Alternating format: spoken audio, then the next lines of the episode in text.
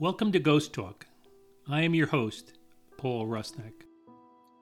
There is perhaps no game that sparks as much curiosity and fear as the Ouija board. The flat board with numbers, letters, and a few words, and a planchette is generally synonymous with breaking the veil between the living and the dead realms.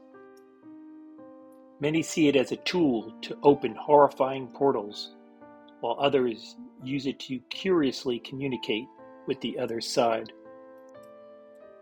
The Ouija board stems from spiritualism, a belief that the dead can communicate with the living. This idea is something that has existed on a global scale for thousands of years.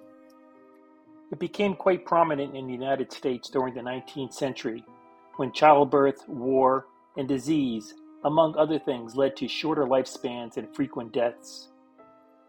Many people desired a pathway to connect with lost loved ones and get answers to unresolved issues and questions.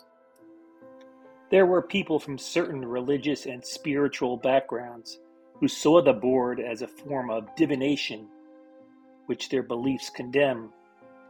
It fell under the umbrella term of witchcraft, which they associated with ungodly deeds. Let's listen to Michelle as she shares her experience with using the Ouija board.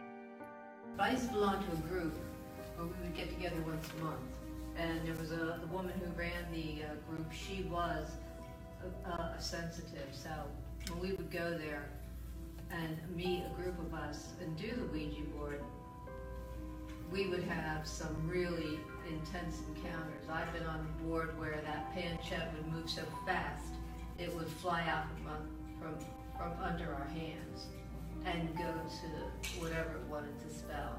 And um, meeting some, and you never know who's coming through, and meeting, and a lot of times because different people were there, there were people coming through to those people that I didn't know. So, um, unless it was related to me or somebody I knew, uh, really, you're there, and the energy is in the room, but you don't know who they're talking I mean, I did have, um, one time I was on the board at this particular place, and um, things were quieting down, and so we uh, circled the planchette again, and we asked if there was anybody there uh, who wanted to speak with us. And the board started spelling out the name Gertrude, and um, we're all looking at each other like, who's Gertrude? And because nobody could put two and two together as to who this person was. We think it's like it's just some random person. And my girlfriend, who I've been friends with for like 30 some years, said to me, Wasn't your husband's aunt's name Gertrude? And I said, Oh my God, yeah, it was. And so I asked her, I said, Are you Aunt Gertrude? And went to yes. Now, this woman was a nun.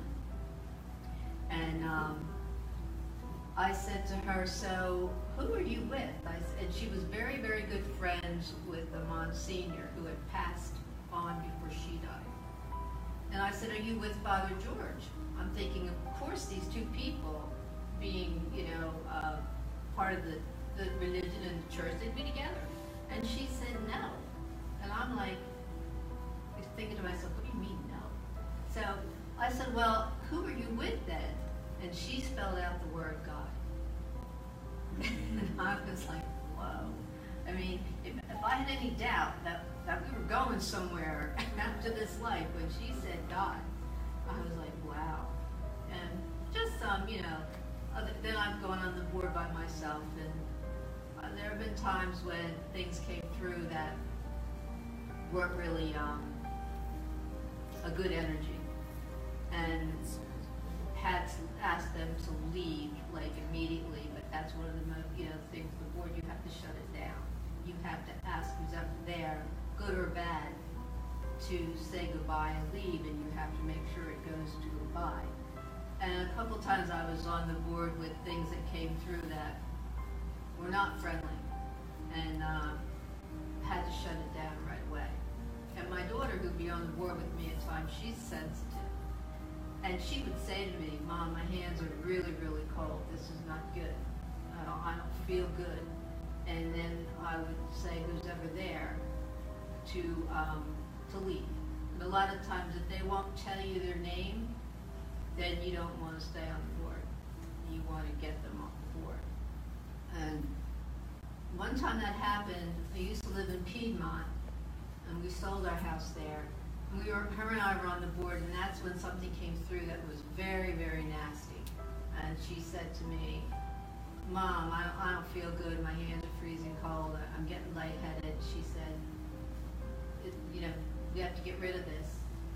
So we asked it to leave. It kept circling the board. It wouldn't leave, and I got, you know, I, you have to become very demanding and emphatic, and eventually it went to goodbye. But about six months after that happened, and she was visiting with me, and then she went home. I was in that house by myself most of the time because my husband works in Bradenton, so he only comes home on the weekends. And about six months after that happened with the board, like around nine o'clock at night, like almost every, at least once a week it would happen, I would get this banging on the wall of the house. I mean, it would be one, and then it would be a few seconds, and it'd be two, and I would wait, and I was waiting for that third knock, and then you'd hear three. And when I first heard it, it actually sounded like somebody took a baseball bat and was hitting your house. It was loud. I went outside and I checked all my property, and I'm thinking somebody's out there, and there was nobody there. And I would get these three knocks at least once a week until I saw that house and left. It was like, it was very eerie. And I often wondered if it was that entity that had come through at one time that we had asked to leave that wasn't very, I mean, the, the, it was where he was cursing at us. This entity was cursing at us, calling us bad names and things, and, and we got it off the